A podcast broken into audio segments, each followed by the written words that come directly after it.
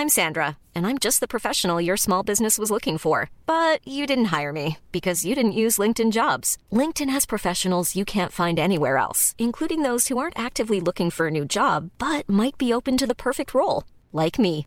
In a given month, over 70% of LinkedIn users don't visit other leading job sites. So if you're not looking on LinkedIn, you'll miss out on great candidates like Sandra. Start hiring professionals like a professional. Post your free job on linkedin.com/people today. Hello and welcome to Queer Talk, a queer podcast that brings you a regular dose of positive news stories and fabulous interviews. Hi.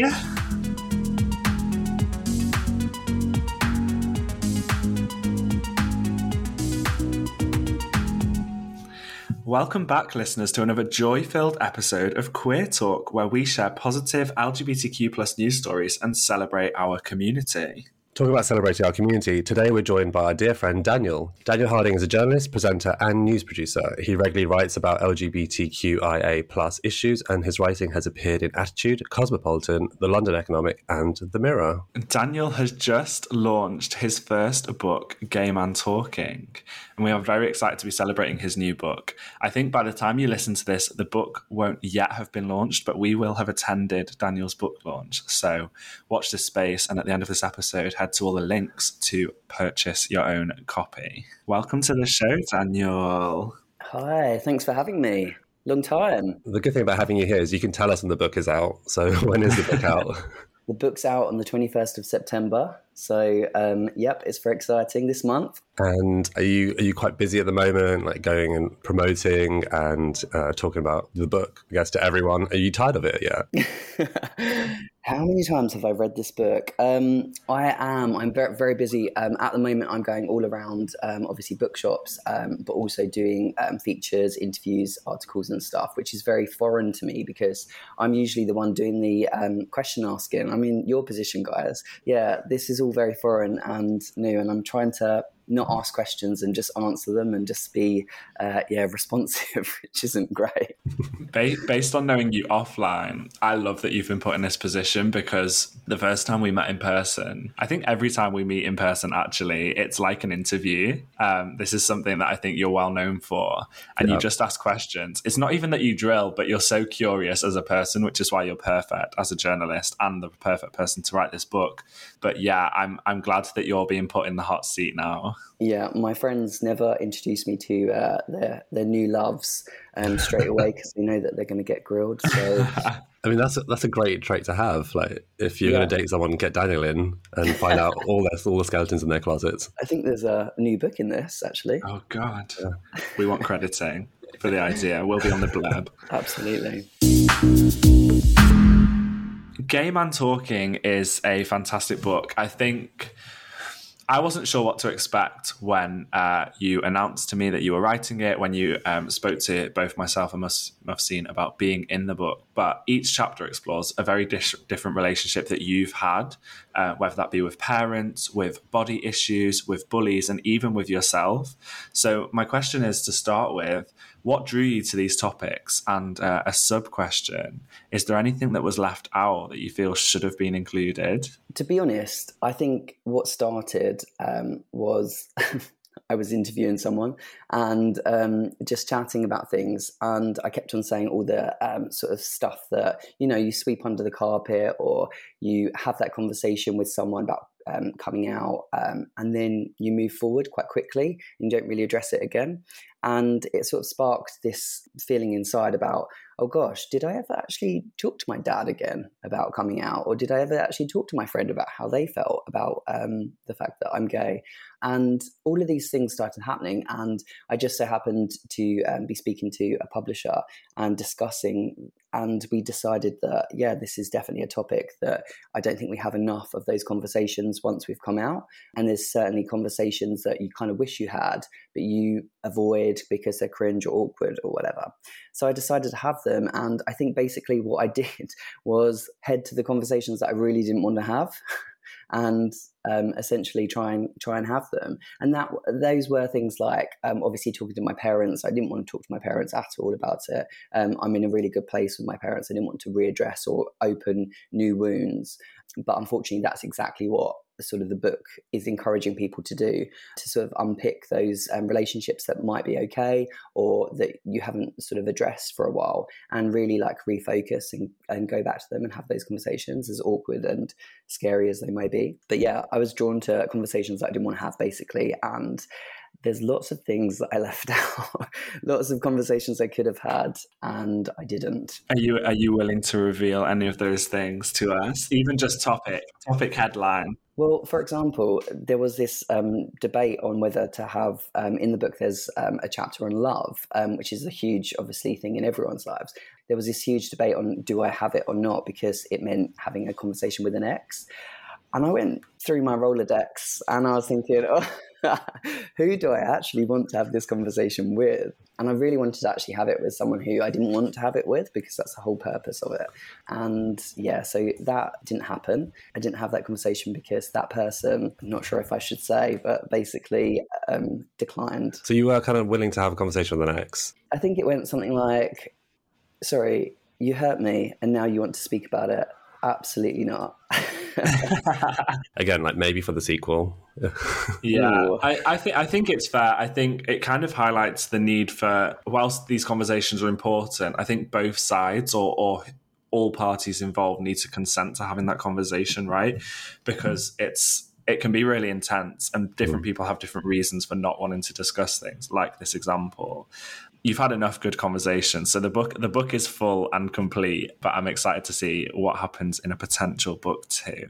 I think that was the hardest part actually, because when you you have the conversations and you have all of those chats, and then that's that's one thing that's done and that's logged. Obviously, then you've got to write them up and put them into um, a chapter for people to read. Mm. But then you've also then got to reapproach those people who you've had the conversation a couple of months later and get them to sign a form to saying yes we'll be in the book without seeing the chapter yeah um, which is a really hard part so thanks thanks for your your consent forms when it comes to the chapters in your book there is one chapter dedicated to sex so you skip love, but you went straight for sex. The opening talks about the first time, which can be uncomfortable for so many. How did you go about researching this chapter about sex? Did you have to have a lot of sex? Did I have to have a lot of sex? Yes, I forced myself. The thing is, I don't know about you um, too, but for me, growing up, sex was a, a very much a swear word, especially in my house. That we didn't really speak about it. It was something that was an uncomfortable subject that no one really wanted to discuss. So I kind of have grown up with that sort of prudish mentality, which I'm really trying to ditch as I go forwards in life. I think, like, for me, approaching that subject again was important because I feel for good or for bad, sex is a huge part of our community. I mean, we're we're tarnished with it, we're adored by it, we're we're loved for it, or we're hated for it, and um, and slated. I mean, look at monkeypox right now. Mm-hmm. Um, yeah. But I think sex is a really important subject to have because obviously sexuality and what we're discussing sex is in there. So I had to obviously do it, but it was uncomfortable because I knew that I wasn't sure if I wanted that conversation. And also, I remember speaking to um, the publisher and thinking, who can I have this conversation with? Because do you have um, a conversation with the first person you had sex with? Do you have a mm. conversation with a sex therapist or um, someone who's sex positive? Or because I guess for myself, I love sex. I think that everyone should um, obviously embrace what they love. But I guess on the spectrum, sounds really boring maybe to some, but maybe I'm a bit more vanilla rather than the rocky road. Um, Spencer trying to keep a straight face while you say you're vanilla. Are you not vanilla, Spencer? I I'll give my two pence when you're finished. Carry on. Talk to me about ice cream flavors. I'm always up for that. Okay, so and then I, I just decided like I have to go all in. Um, so and I think that's the only way I could have done this um, chapter. It was an open mind, and you know I I have friends who um, would uh, attend sex parties or um, have um, three ways or open relationships or um, are very sex positive, which I think is fantastic. And then I have friends who are more reserved, want to have intimacy, want to date before they have sex, um, want to have sex in different ways. And I actually think that when I was researching all these different ways and um, the very much the colourful ways we can have sex, it just dawned on me that actually um, you have to just be open and embrace everything. And if it's not for you, that's fine. But I think it's um, our duty to research and um, listen like I don't think we listen enough to other people. We're we're very judgmental, and this chapter was really important um, to actually listen for a change. And sometimes I'm guilty of that, and I don't.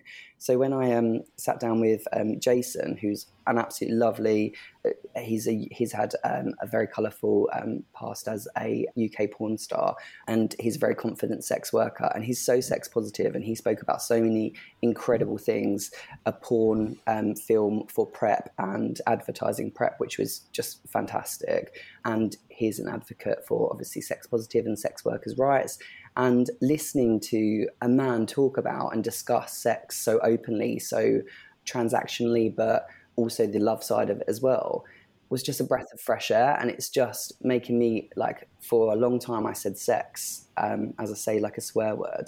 And hearing people say about sex you kind of get that like oh can't talk about sex. And it was really refreshing. I had the the chat and it was it was fascinating actually and it's in, interesting to hear his um, point of view and i hope people enjoy that chapter and enjoy the chat because it does open your mind to acceptance and i think that's something that we really do need. Like sex is about accepting ourselves um, our passion what we love and you can't fully accept um, whichever part of our community you are unless you also accept the sex as well. We shouldn't be ashamed. It would almost be weird to write a book about gay men having conversations without sex.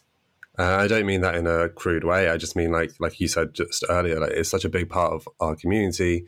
You know, we are a community based on uh, being a sexual minority. But yeah, Jason is Jason is amazing. Really fights for sex workers' rights, and a lot of that is about normalizing. Uh, I believe like the fact that you know porn industry sex industry has always existed. It's always been a part of kind of normal life for straight and gay and bi people. Um, and they deserve just as many rights when they go to work as we have. There's certain subjects that you think, oh, I can't talk about that with my friends or like um, different things. And there'll be friends that you do talk about things to and friends that you don't. And it was just refreshing as well to be able to be like, okay, yeah, we masturbate oh, that's okay. Like you're allowed to like say that out mm. loud, and like that's that's fine. Like you're allowed to enjoy that. You're allowed to have sex. You're allowed to do sex in whichever way you want, and it's crazy that you sort of are grown up treading on eggshells, like thinking you can't. Around your parents, like my parents would literally switch the TV channel if someone was kissing on EastEnders, and like that's the level of you know censorship I don't really want to give to anyone. But you know, the kind of this is why we have queer friends, and like you know, we have a different language, and that a lot of that language is based on honesty. Like you know, you talk to your friend about talk to a friend about douching and stuff. Like, do straight men have that conversation? I don't think so. A hundred percent. So to touch on that, this is the longest I've ever been silent on an episode of Queer Talk, which is wild. Yes, Daniel, you should come back more often. um, I don't know. I don't know if I've ever said this out loud, but it's definitely the case.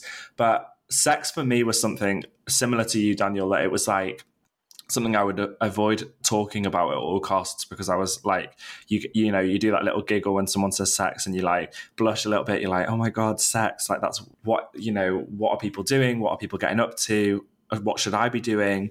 And actually, Mufseen, you were one of the first friends where I felt open enough to talk about testing and to like talk about sex because you're quite sex positive and very open uh, online it was really weird for me because I've only ever had two sexual partners, right?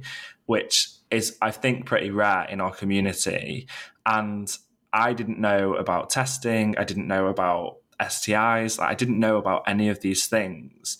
And I didn't know who to talk to about it like I genuinely had no idea. Like I don't know where you go to learn without scrolling the internet, and I didn't didn't want to scroll the internet because it's like very overwhelming and daunting. Me and Mufseen didn't explicitly sit down to have a conversation around sex. But... I did the bird and the bees with uh, Spencer. So Spencer, this is how it happens. this is how to make a baby.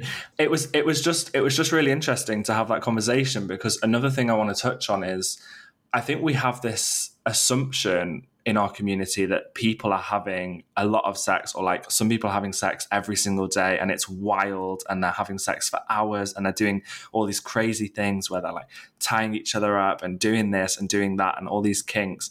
And like, whilst all of those things happen and take place, that just isn't the reality. And I think there's this expectation for us to be sexual, but also to always be up for it and always to be ready and always to be horny. And those that again, those things just aren't the case. And I think I, for one, definitely put a lot of like shame on myself for not being a super sexualized being because I was like, oh God, like, what's wrong with me? Like, for the, I remember for the longest time, I thought I was asexual before I'd had sex for the first time because I was like, God, like, I want to avoid this at all costs. Maybe it's mm. not for me. And now sex is something that I'm very uh, content with, something I really enjoy, and something that I'm exploring again because of what you said, Daniel, in terms of listening. Like, I think listening to a partner and communicating with a partner about what they like, what you like, what you dislike elevates sex so much because mm. um, it's about being on the same wavelength as the people you're involved with. Basically, nothing more than that, to be honest but yeah, I wanted to I wanted to bring that up because this this is a conversation that I was scared of for so long, and now I'm like, it's just sex. Mm. Like there's so many there's so many other things going on, but it's just sex. I think that's the thing as well. Like you raise a really good point because I, I think of Grindr and I think of the conversations I've had on Grindr before, um, where obviously um, people are on there for a variety of reasons. But if it is sex and you have those conversations and someone says, "Oh, when was the last time you had sex or action or like got some or whatever they want to use as the language," And so many people will be like, oh, yeah, it was yesterday, or it was like, and I don't know about other people, but I'm working. I was thinking, like, how, how did you fit it in? And sometimes my answer is, yeah, like two months, or um, sometimes it might be weeks, or it might have been yesterday. And I think that's really interesting because sometimes you do think like, where do you, where are you on that spectrum on the on the sextrum? Oh, is that new? Ooh, um, sextrum. Oh, sextrum. But like, and where are you confident and happy to be as well? Because like i do think obviously there are lots of people having sex probably right now probably in this building that i'm in. There are also people who aren't having as much sex and perhaps aren't having as much as they're making out that they're having as well but i don't know. It's interesting. However you have sex is a positive thing so, we were both very fortunate to feature in the book. I love it when anyone asks me to talk about myself. It's the sole reason we have this podcast. It kind of is. it wasn't supposed to be. Anyway, we were both very fortunate to feature in the book. You wrote a chapter on bullying. And I don't know if you just came to me and asked if I knew anyone at the time, whether we had a discussion and that led to wanting to include a bit of a bit of my story. But in short for listeners i was i was somebody who was bullied in school. And at the time i didn't class it as bullying because it didn't it didn't look like bullying to me.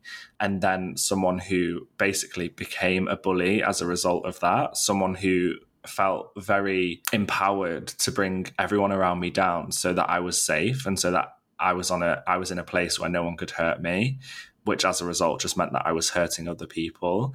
Um, and this is the first time that I've had that conversation because whilst I knew that that was who I was and that was part of my past, it was something that I definitely felt ashamed of because hurting anyone for me today is not who I am. So it was actually a really, really uncomfortable conversation, but one that flowed really naturally. I really enjoyed our conversation. The question here, I was getting to that, to the question, is like, what was it that stood out from that conversation we had? Because obviously it's a small part of a wider chapter, and you talked about your own experiences in that chapter. But from that conversation in particular, like what was it that stood out? Maybe something that you you weren't expecting to come up, or something that kind of opened your eyes. Yeah, I think um, first of all, I think that I think we had a discussion, and I think like a lot of things, I come to you, Spencer, and say, "Oh, do you know anyone for this?" Or, um, "Oh, do you know do you know someone that went through this?" And um, I think you actually opened up and said, um, obviously, um, your experience. And I said, oh gosh, that's so interesting um, because it's very rare. I think I discussed this in the chapter, but I think a bully um, to so many people can be one thing um, and look like another. But actually, a bully comes in all different guises. It's a very much a personal thing, I think and it's not just that sort of kids, that um, chubby kid in school who um, goes around pulling people's pants up or whatever, but it's also so many different things. And I think after you said, "Well, I, I was actually a bully," that is shocking in itself to have that sort of statement knowing you um, and knowing what you do with your platform now, it's such a, a, difference and such a turnaround. So I was really interested and probably persisted a little bit too much to um, have you have you feature. So thank you for your consent. And yeah, and then having that discussion, I sort of approached it like I did every um, conversation I had, just ready to be open and hear whatever you've got to sort of share and say. When you started opening up at first i think you was a bit closed. I mean i've got the video if you want to watch it back ever. Absolutely not. But at first i think you was a bit closed. Like many conversations i had they all started off quite tense and then you relaxed into it and you opened up and you told you spoke your truth. And i think for me what shocked me the most is the fact that you became a bully because you were bullied or you felt like you had to survive. And i think that's what a lot of bullies do do. I think they they bully because they feel that that's their option to survive to not get bullied themselves to fit in. There's lots of different reasons. And i think for me you opening up about becoming the bully was more powerful than if i was to sit down with my high school bully and hear from them. This is still something that clearly affects you and shapes the rest of your life, which I think is actually the most incredible thing to have in the chapter because not only have you been there, you've been bullied, you've bullied, you've come out the other side and you're teaching people. So we can all learn a lot from this chapter actually. And I think for for me, what I learn is that every bully, no matter what you've gone through, deserves sort of that second chance. And I know obviously there are definite levels of bullying, but I think that not every bully is doing it because they want to hurt someone or they've got like a, a mission to destroy someone. They're doing it for survival. And I think that that's often, especially if you're in a minority group, why you might be doing it. Yeah. I mean, as a result of that kind of that conversation and even that kind of chapter in my life, I've find it really powerful to go back to difficult conversations a day later, a week later, a year later, whatever, and readdress and like reflect on what was said and like what you actually mean because so many things are said in the moment for for impact or for humor or just for like dramatic effect. And like I can be, you know, if I'm tipsy or if I'm like eh, with a group of friends, like I can be really giddy and really loud and just say things. And then I sit and I go, oh my God, like, why would I ever say that like out loud? Or like, that's so insensitive to the people I was around or, or any of these things. So I think, I think it's really important to try and go back. Like your, your whole book is based on the fact you're, you're kind of going back to conversations that you've once had and, and then re-having conversations. And there's there's so much power in that because often we we have a difficult conversation and we just kind of sign off and we're like cool that's the conversation done. Let's move on. And things don't end after one conversation right? It's ongoing and people have thoughts and feelings after that. And you always always leave a conversation going oh like i wish i said that you know like after an argument you're like oh god i would have you know, shut them right down if I'd said this. And it's like, I wish we would spend more time reflecting on conversations and, and being comfortable with each other to do that as well. I think there's a part, um, especially um, in your chapter, where you say you had this moment of um, realization where you were about to go and get beaten up, I think you thought, and you had a choice. You either became tough and showed confidence, or you went and got your head flushed down the toilet, essentially and you had that sort of like that that turning point, that um, sliding doors moment that you could have chosen one route or gone another, and instead of continuing to be bullied, you decided to come become the bully to obviously survive. And I think that's a lot of the time what this community is doing is trying to survive. As a result of that, happening in school like that has framed who i am. And now this this level of confidence and like authority that i have to have like as much as i try and be a nice person like that also has impact right? Like even to to mine and Mufseen's relationship there are certain situations where i'm like no I'm doing this this way because I I think I'm right, and it and it's really difficult to to step down from that and to take a step back and go right like what's actually happening? But again from having those conversations like i would i wouldn't say that i bully mufseen i, I going to say just just on record i want to say i don't think you bully me. I was just joking. There's absolutely no bullying. It's a mutual a mutual uh, back and forth. But it's it's true like those those things shape who you are and you have to you have to take some realization to go like right i'm not a bully anymore but there were certain aspects of that in terms of like gaining confidence and gaining like self-awareness and and just being sure of who i was like that's important and you can keep those elements. You just don't have to bring other people down to be yourself many of us have those stubborn pounds that seem impossible to lose no matter how good we eat or how hard we work out my solution is PlushCare PlushCare is a leading telehealth provider with doctors who are there for you day and night to partner with you in your weight loss journey they can prescribe FDA-approved weight loss medications like Wegovy and Zepbound for those who qualify.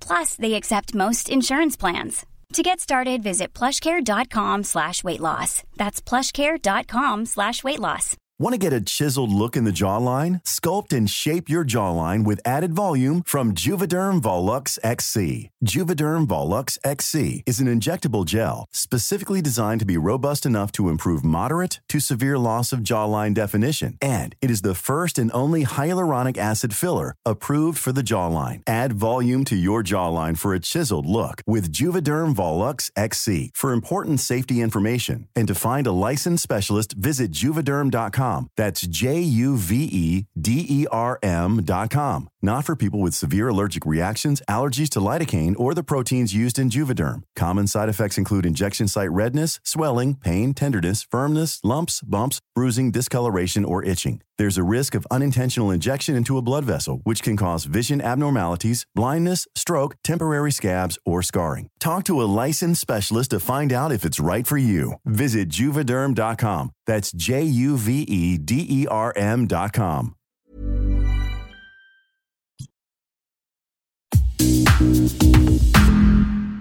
You also featured Mufseen. I did feature, um, and thank you, Daniel, for having me on your in your book.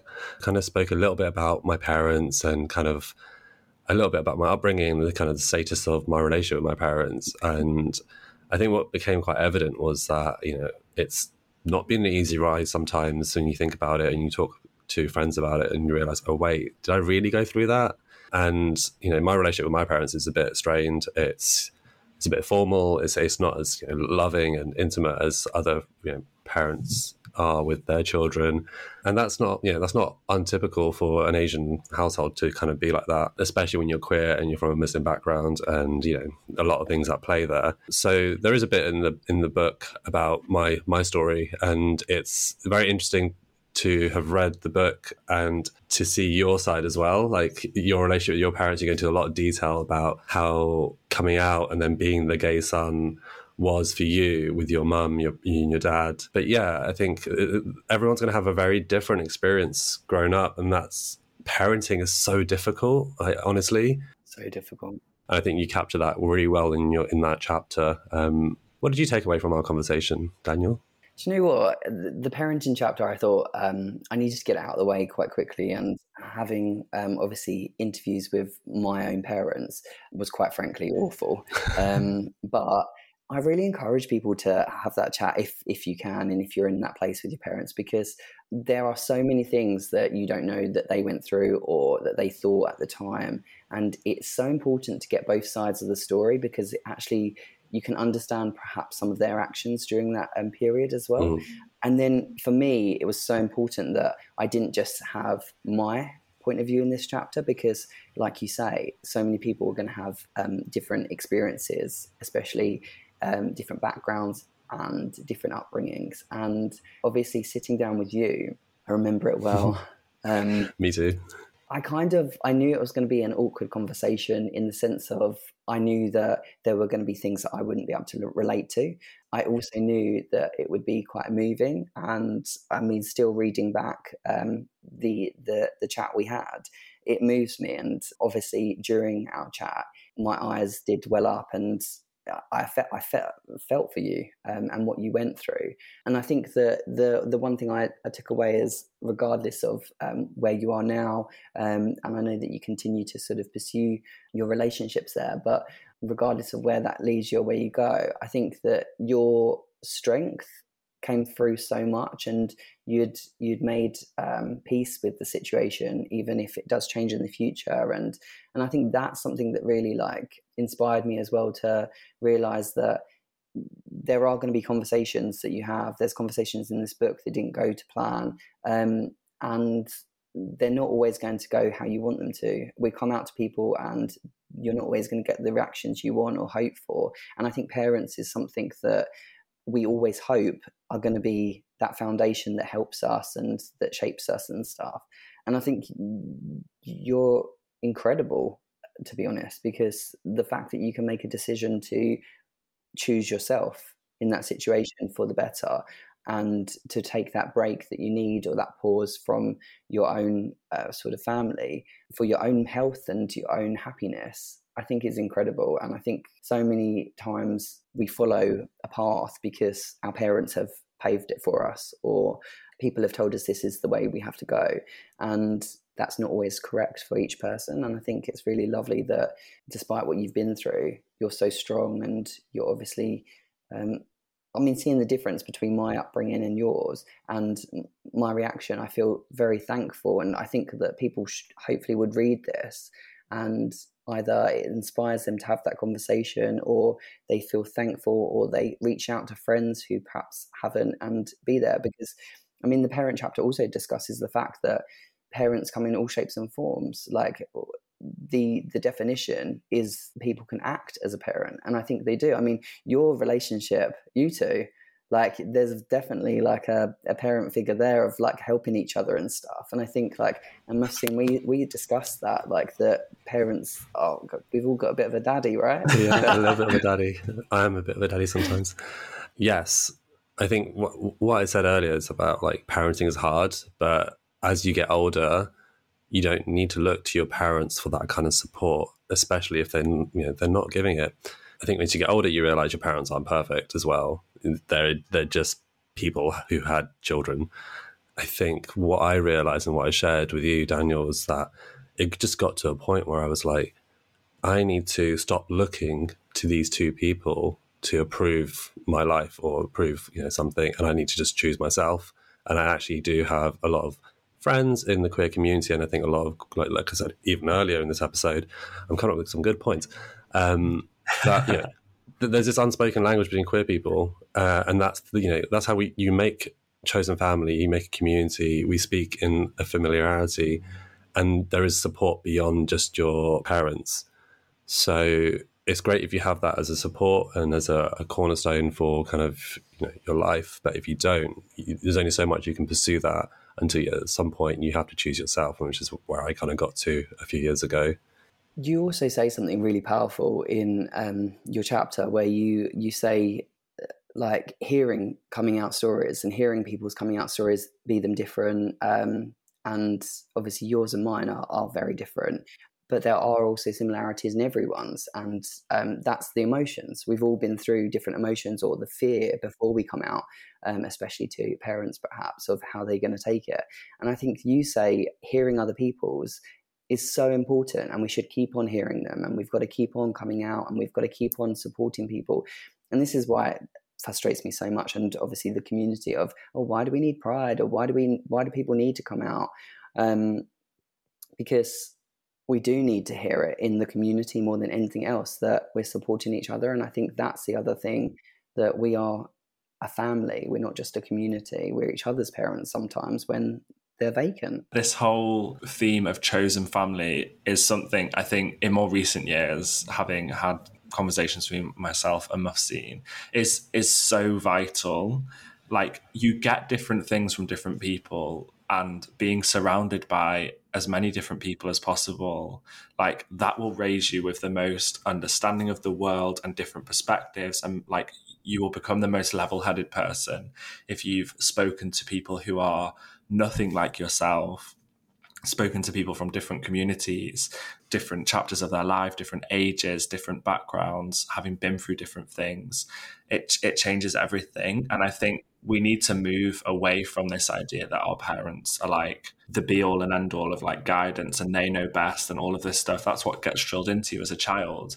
And I wish parents would be more honest and go like, I don't really know what to do in this situation, but I'm going to do my best. Like that's all you really need to hear instead of you know having that authority that says like they're right you're wrong because that's that's often not the case i think a lot of queer people have very difficult relationships with parents and and i for one almost resent people or have resented people that have good relationships with their parents because i'm like i just can't imagine what that would be like you know everyone has ups and downs and we shouldn't compare our stories but we should definitely share our stories like you said so I like hearing other people's stories and coming out and all the other conversations that we don't have. But also, even reading your book, Daniel, when you talk about your parents and the relationship with your mum, it's just interesting to see like how other people have lived their lives being the gay son. Because, um, like for me, I'm, I'm, not, I'm not asking for sympathy, but I wasn't really the gay son in a way that I had a relationship with my parents. I was just the gay son. Let's not talk about it. Um, so, can I just ask you a question, Daniel? What is GSD? So I think when I grew up, in my head, I thought, right, I have to be a role because I've come out now. I need to, like, my parents um, saw one thing in my head. And so the GSD was the gay son duties. So all those things that, like, I definitely saw because I have I have um, straight friends or heterosexual friends, and they definitely weren't doing some of these things that I was doing. And what I realized is um, I was doing all these duties, what I thought that I was doing, because they expected me or they thought out of fear because I thought, oh gosh, I've got to do this now because I'm I'm that I'm that label, I'm that person, I'm the gay son. I'll be the laugh, I'll be the like sort of the joke or the butt of the joke or whatever. And really, actually, what I realized is those duties that I were doing was actually I was putting it on myself. Like, and some of them I did want to do, and um, I realized actually some of them uh, made me closer to my parents and stuff. But having those conversations with my parents, I realized actually that they were learning and they were learning how to parent a new person, and they were trying to show interest in some things that they had googled or um, they thought that I might I might have liked and stuff. And it's really fascinating because I was thinking one thing, I've got to be a certain way, and they were thinking one thing because they thought a certain way of what a gay person was. And in reality, what neither of us saw was a gay person is exactly the same mm. as a straight person. Um, you're going to like different things and stuff. It's just about a, a, personal thing. And I think we were both being something um, that we weren't, which is where the chapter sort of tries and goes and says that actually I think the child ends up becoming the parent to your parents as well. And you end up becoming the teacher because my parents are learning from me and I'm sort of leading the way.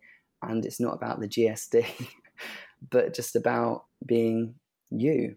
There is no GSD. As we've mentioned, the book is all about having conversations, and the copies we were sent included a small envelope with conversation prompts inside, which is actually a, a really, really nice element of the book. Yeah, they're really cute, like little little cards, little cards, and it's all branded with "Gay Man Talking" Daniel Harding. Conversation starters. But I, I think, you know, part of the reason we started this podcast and a similar reason I think you wrote the book was to get people talking about those conversations that can be uncomfortable, but they don't even need to be uncomfortable. Like we should just talk about everything. I love oversharing and I love people that overshare because people are like, oh God, I shouldn't have said that. And I'm like, absolutely, you should. Like, it gives so much context and it makes conversation so much more uh, plentiful. The book is an overshare. Literally, we've reached this point where you're just like, right, if you need to know anything about Daniel, read the book. Um, yeah, but exactly. um, I want to, I want to know, like, why, why is this so important to you? Why is having uncomfortable conversations so important to you? I think it actually goes down to just like actually like the last chapter is a conversation with myself. I think, to be honest, I think that's the most important chapter of all for everyone. Um, to actually sit down with yourself and ask yourself, do you like yourself? Do you love yourself? Um, all those all those awkward things that you actually don't really want to discuss with yourself. And I think like the whole reason for doing the book is you have all these um, conversations about coming out, and then you put them under the carpet, um, and you move forward and you live your life, not sort of going back to them, but actually those conversations and rehabbing those conversations, understanding other people's feelings, bringing up old feelings like if you were bullied or if you did want to say something to an ex or um, you want to confront this feeling about straight men that you're you're scared of or whatever. If you don't have all those conversations you don't unpick them you don't like sort of readdress them or actually discuss them and communicate then you're still not 100% comfortable in moving forward with who you are. You can't have that honest conversation with yourself unless you're having all these other conversations. And i think for me it was just so important because we come out constantly. Like I come out every day, and um, regardless of if people think I'm gay or um, don't think I'm gay, I still have to come out, and I still have to like have those conversations. And it was important for me to rehab those conversations with everyone because I realized at 33, I'm still not comfortable with myself. I wasn't comfortable with being gay. I wasn't comfortable with having sex. I wasn't comfortable with my parents knowing that I was with a man or mm. I wasn't comfortable with so many different things.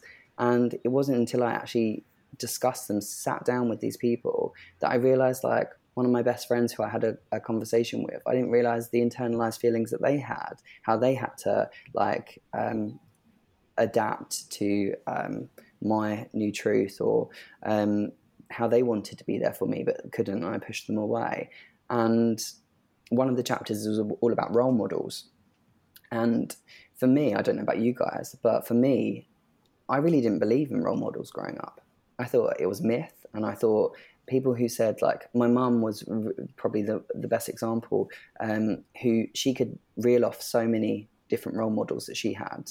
Um, she'd be like, "Oh my God, Madonna was my role model because um, she wore that pointed bra and made me feel like yes, I could be sexually expressive or whatever."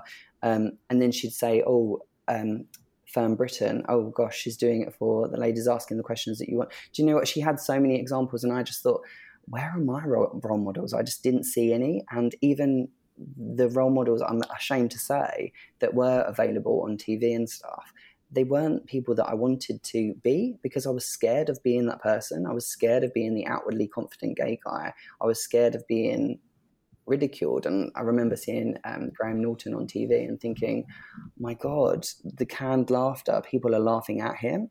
And it was, it really honestly freaked me out. And I just thought, I don't want to be this. I don't believe in role models. But and actually sitting down and having um, discussions with Daniel Newman, who uses his platform in a really incredible ways. He makes a lot of mistakes, but he also owns them, and he's really trying to like come out as an actor and be there for people. And I spoke to different other people as well in that chapter.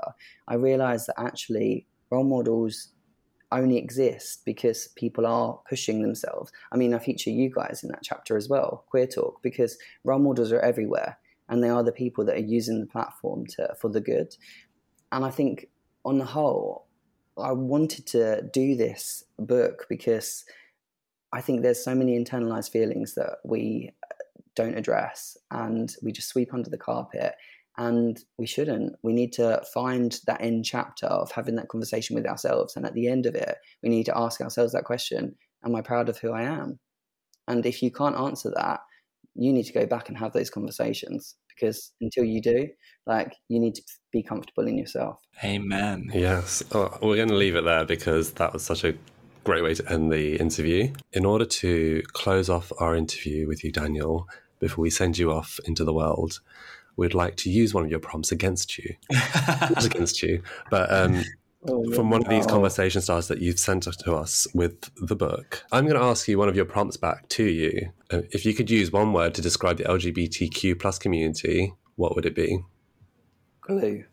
Glue. Glue. Are you talking super glue? Pritt stick? Glue.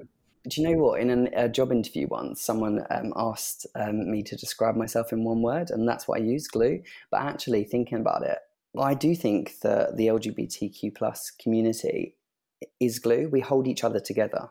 Um, we're there for each other. We've got each other's backs. You both reference it in um, both the conversations I have with you about the strength of us, the powerfulness of us. And I feel it every day. I feel it on Pride every year. I feel it on Twitter when I see everyone backing each other. I feel it in um, magazine covers that now see body positivity. And just the community, I think, is glue. We, we hold each other together mm. and we're there for each other when things are absent. So I think that is the word that I would describe us glue, which is fantastic.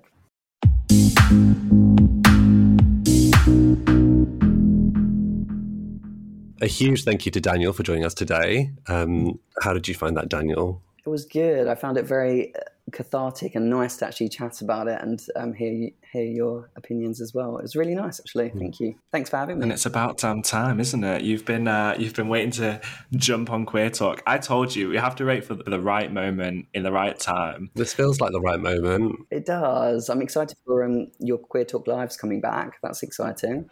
Yes, on Saturday, a part of London Podcast Festival. So excited for that.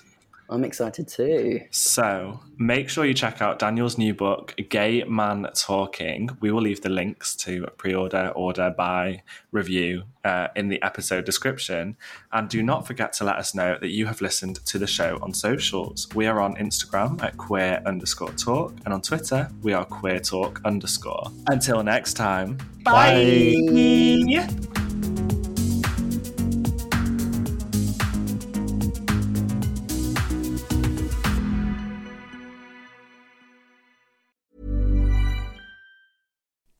You like to look five years younger? In a clinical study, people that had volume added with Juvederm Voluma XC in the cheeks perceived themselves as looking five years younger at six months after treatment. Look younger, feel like you. Add volume for lift and contour in the cheeks with Juvederm Voluma XC. Reverse signs of aging by adding volume to smooth laugh lines with Juvederm Vollure XC. For important safety information and to find a licensed specialist, visit juvederm.com. That's J U V E D E R M.com. Not for people with severe allergic reactions, allergies to lidocaine, or the proteins used in Juvederm. Common side effects include injection site redness, swelling, pain, tenderness, firmness, lumps, bumps, bruising, discoloration, or itching. There's a risk of unintentional injection into a blood vessel, which can cause vision abnormalities, blindness, stroke, temporary scabs, or scarring. Talk to a licensed specialist to find out if it's right for you.